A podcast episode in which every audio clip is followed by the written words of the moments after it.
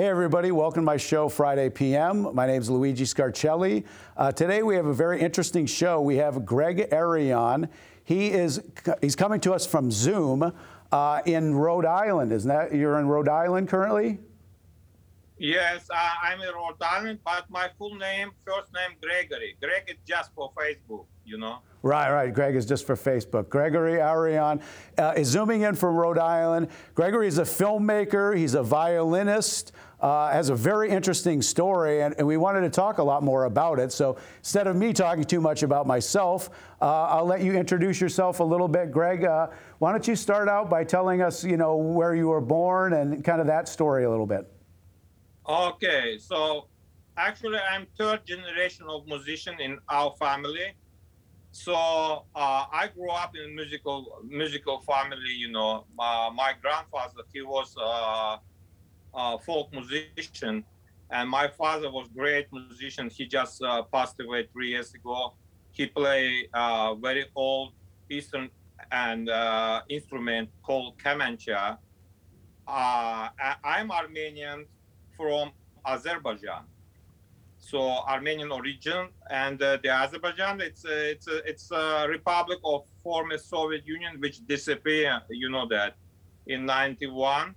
So I grew up in uh, Azerbaijan, being Armenian. Uh, I went to music school for 11 years. They called uh, uh, special special school for gifted musician musical school. You know, so I graduated there for 11 years and uh, after that, uh, I went to conservatory and studied there for five years.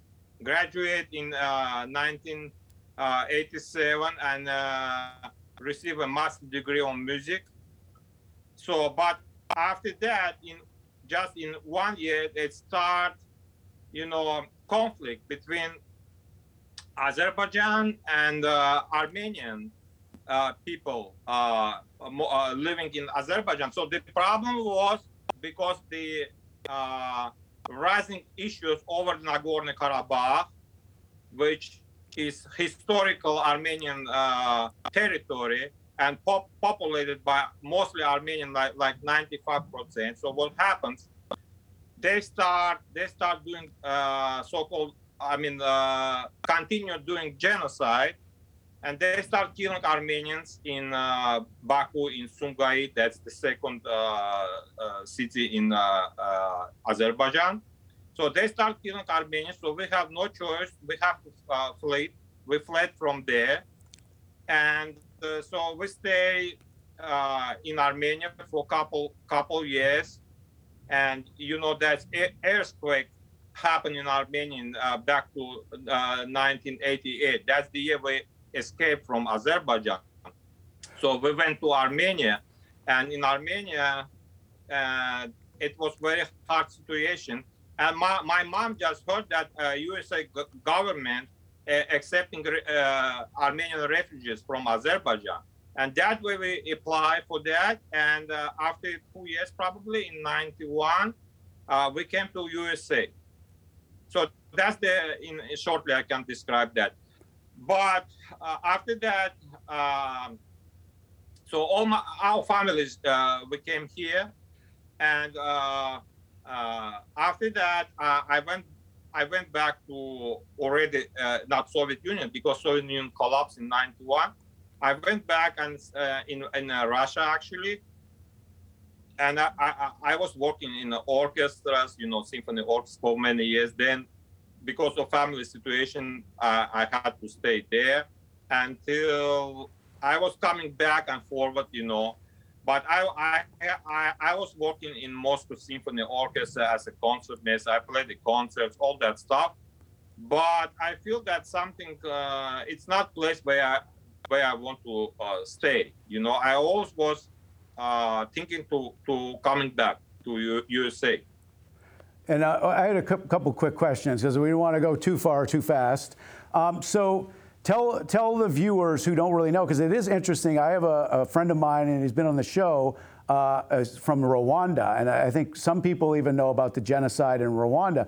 But it's very interesting that you're almost saying really not that much of a similar time. I mean, maybe a decade earlier that was when a lot of this stuff was going on in Armenia that has, uh, you know, has been a very political football here in the U.S.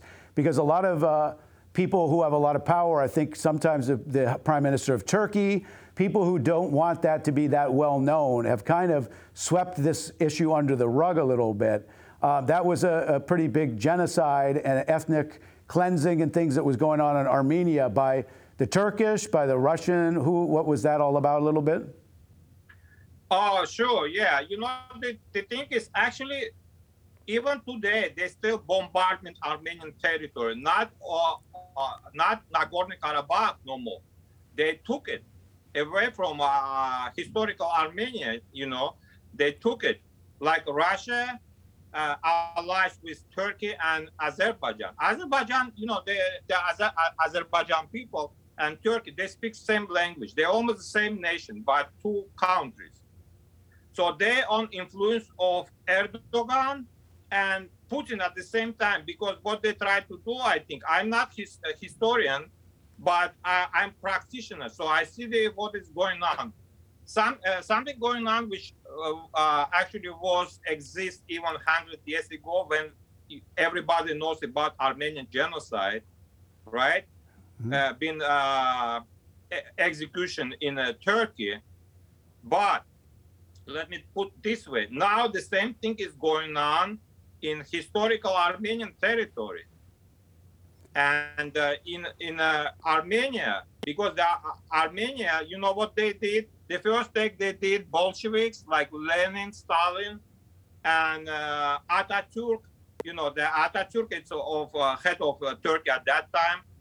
They cut all Armenia on a on a you know on a pieces, and they give it that, they give it to Azerbaijan. Like we have a territory, Nakhchivan and Nagorno-Karabakh. It's always been Armenian population, and it's historical part of uh, you know uh, Armenia. So they split uh, Armenian territory among uh, Azerbaijan, and actually now.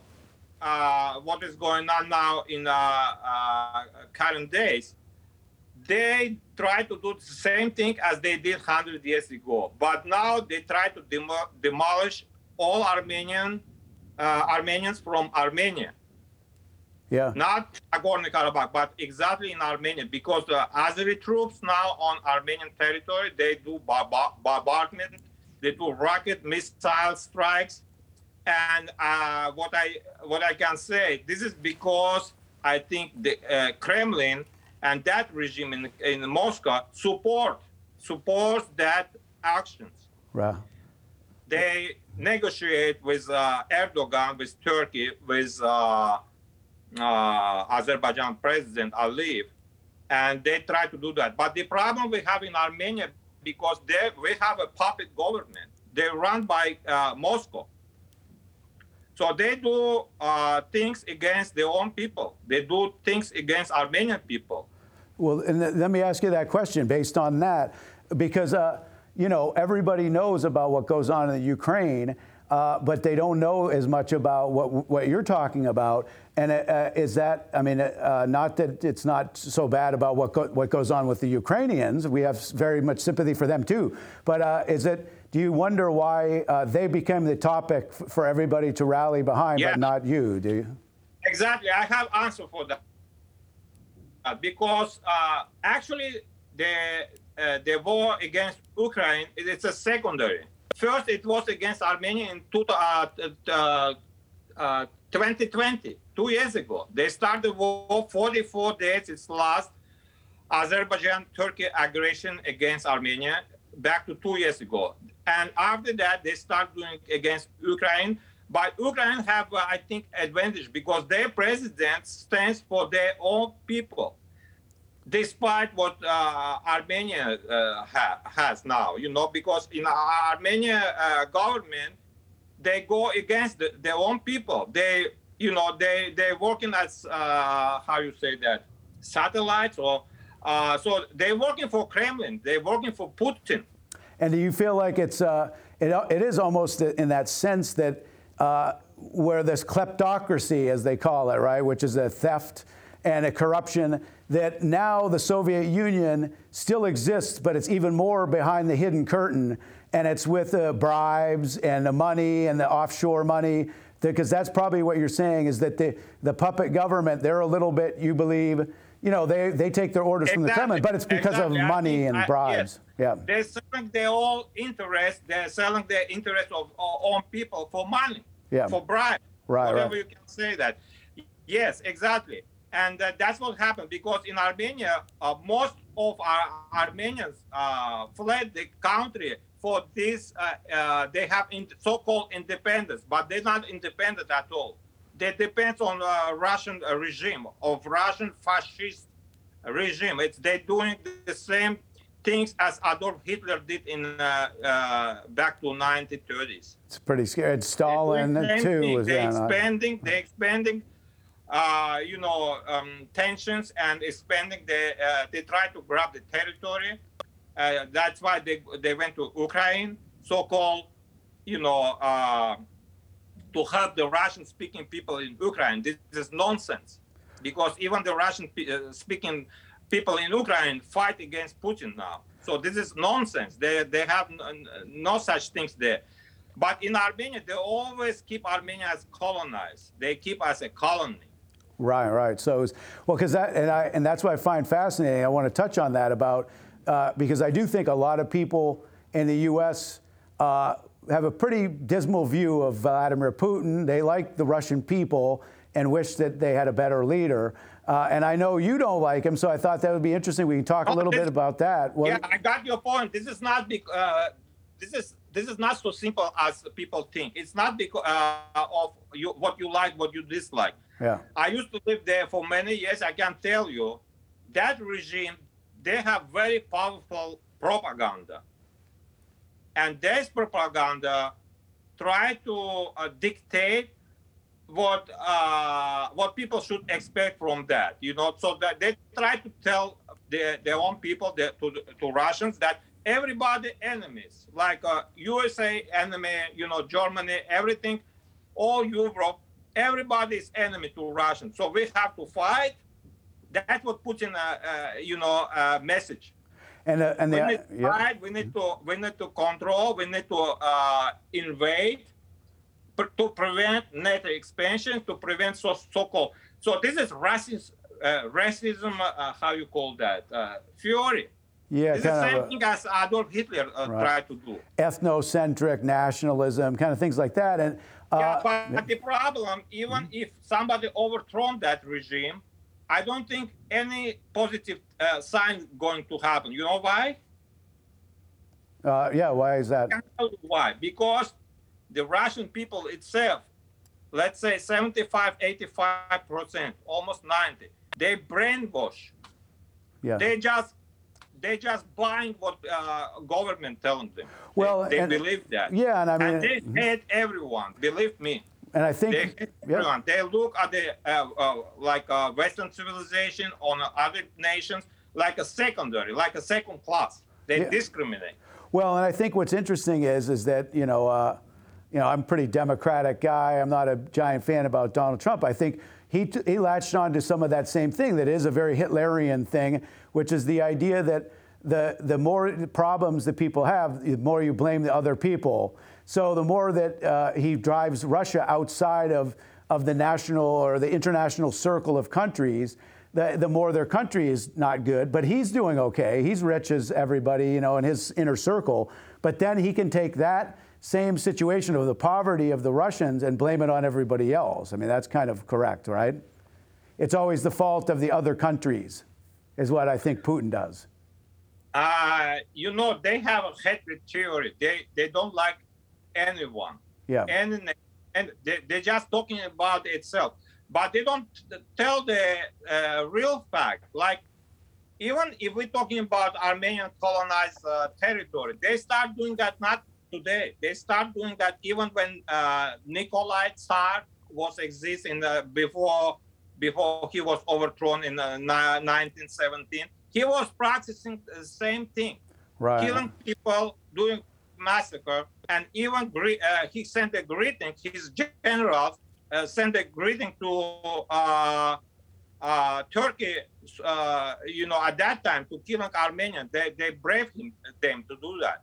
And So yeah. talking back to USA, I think USA now in very hard situation because they have to act for that all that all that uh, threats which coming from uh, uh, let's say from Russia, I, I guess. Right. It's nothing else. Or not only Russia, I think it's Erdogan also extremely dangerous because they try to he tried to uh, talk with people, uh, Putin to make uh, you know split the territory uh, and between them between Russia and Turkey because over there if you're talking about Asia uh, so-called uh, you know Uzbekistan uh, then Kyrgyzstan and other re- former uh, uh, Soviet Union republic they're all Turks. They speak Turkish language different dialects. So he tried to grab everything what he he, he could.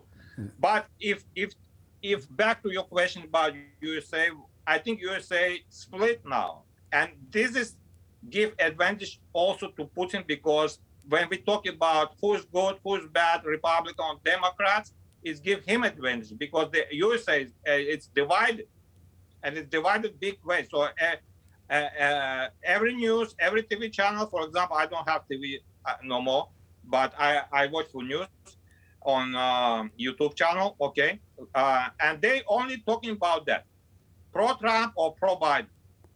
Right, right. It's a conflict is what sells from TV and the media, and if they have a like a boxing match, like a two one against the other, it's easier to manage than to say all the many yes, opinions. It's yeah. easy, and they don't. They, sh- they should understand that it's give advantage to uh, that guy sitting in Kremlin because Right. he likes that when a country is divided Yeah. and uh, they, they start to fight with each other. It's give him advantage. No, I agree. And so for the for the second part of the show here, let's talk a little more about yourself as an artist, because I don't want to talk always about politics. Also, uh, so you, you had lived in Russia, you, divorced your wife. Uh, that's but you were I think you were in America and then back to Russia. That was an interesting chapter in your life, isn't that correct? You you you were in, lived in America before you went back to Russia for a while with your wife. Yes, yes. I was, I was, I was living in USA. Then I, I, I went there. I got a job. Then I get married. You know, and uh, that's what happened. And uh, I'm divorced now. But that experience I, uh, I got uh, working over there. You know, so I, I knew Russia now much more than if I never uh, used to live there. That's why I can tell what people think. Uh, plus, I speak perfect Russian Yeah. so I speak three languages. So yes, so I can I can make my own judgment on that. And as a musician, uh, you, you, that's been able to help you travel to a lot of places because uh, music is a very international language. So that, and that's where you've been a professional musician most of the time when you lived in these other places, I assume, right? Yes, Yeah. I, actually I was orientated on music even when I start uh, study music when I was seven years old, and I was on influence of my father because my father was very great musician. Yep. and he taught me a lot of things in terms of folk music, Armenian music. You know, this this discipline that you you, uh, you can't get in uh, even if you get a master degree on music. They're not teaching you to that, you know, because they're teaching you classical music and Western uh, uh, classical music. But besides that, it's Eastern music, and they they implement a different uh, approach, different technique. And I learned a lot of things from my father you know David Ayriyan. His name David Ayriyan. Yeah, like I said, he passed away three years ago, and this is uh, you know uh, so I, I was on influence of my father most of the time. We used to play together. I was playing on uh, piano when he he has a concert, you know, uh, touring in USA, Canada, and uh, so we went to a lot of places. And uh, uh, is it possible for the viewers that we can now uh, put a part of some of your music into the show? So let's let's take a look at that for a second, then we'll come right back.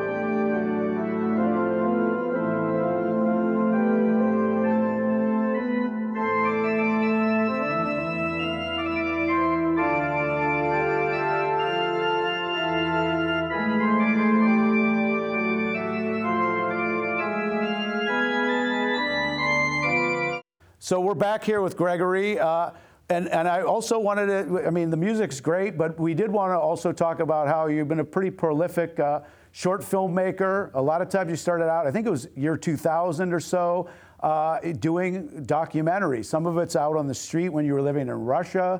Uh, it's some interesting stuff, some artistic stuff, kind of experimental film. So if you want to tell uh, the viewers a little bit about that, we can also uh, see some clips of it in a minute uh, and kind of see what your films have been about. Uh, sure. Yes. Uh, you know, uh, uh, before I start making movies, so I came to the idea to start making movies. I, I, I was liking to see art, like so-called video art or art house movies. I grew up on those movies like Federico Fellini, you know, uh, uh Serge Parajanov, great Armenian filmmaker. Then Tarkovsky, you know, Andrei Tarkovsky. Then uh, uh, some French, uh, Jean-Luc Godard, he just passed away uh, a few days ago, and so on. And I like silent movies actually. Charlie Chaplin. That's what I was uh, watching all the time since my uh, youth. You know, since my childhood. Right. So uh, I was always uh, watching Charlie Chaplin's movies. I like them. So 2000, you say right? Yeah, in 2000 I start making my first uh, films, independent films. So I started with documentaries. Uh, then I uh, did uh, uh, video video art films. Then I turned into experimental, and later, later than that, uh, I started making experimental fiction films, short films. You know, they I made about all total. I made probably about tw- twenty short films, include documentaries, include uh, video art, uh, music videos, and fiction films. Yeah, it sounds, uh, and you've played these uh, in, in, other countries and in America. And is that something that uh, do you do you love it as much as as, as music? It's different. Uh, how does that compare to your artistry with your instrument? Yeah, I think it's music the most important things of any film even short film or, or uh, fiction film. I think music is very important. Uh, that, that's the problem. You can you can make a good uh, good film, but if it's not music not fit, then it's you ruin the film. So music is one of the most important things compared to uh, filmmaking. That that's my opinion, and not only my opinion. Oh yeah.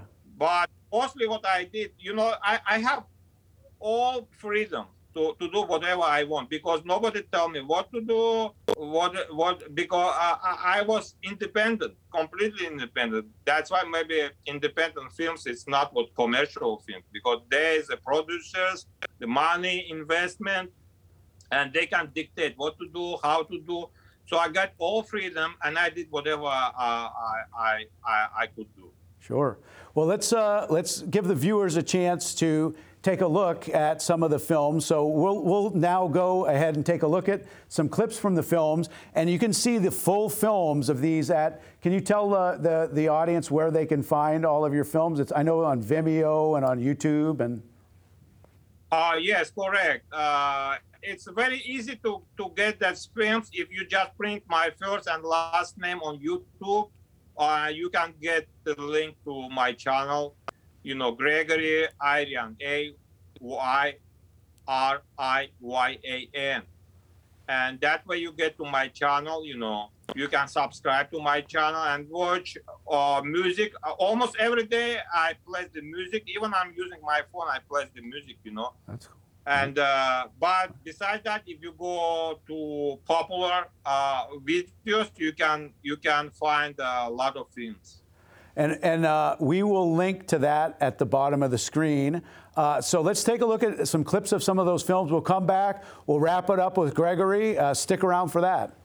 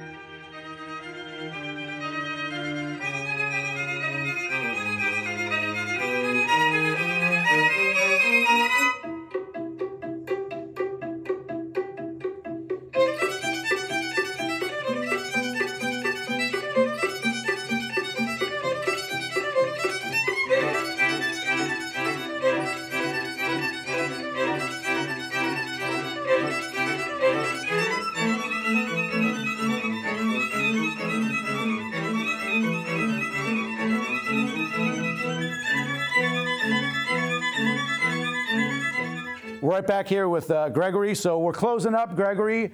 Uh, I appreciate it so much. Thanks for your time. Uh, I think the viewers learned a ton about what's been going on internationally. And uh, just want to tell everybody what you're doing nowadays. And, and I think they're going to want to look you up on, on social media. what I'm doing, I'm doing the teaching job. You know, because of COVID, it's mostly it's online, online uh, teaching. I'm teaching violin and uh, teaching piano. Thank you very much, Gregory. Uh, I really enjoyed talking to you. Have a good afternoon, uh, and I'll talk to you soon. Thanks a lot, folks. Take care. Good night. Thank you. Bye bye.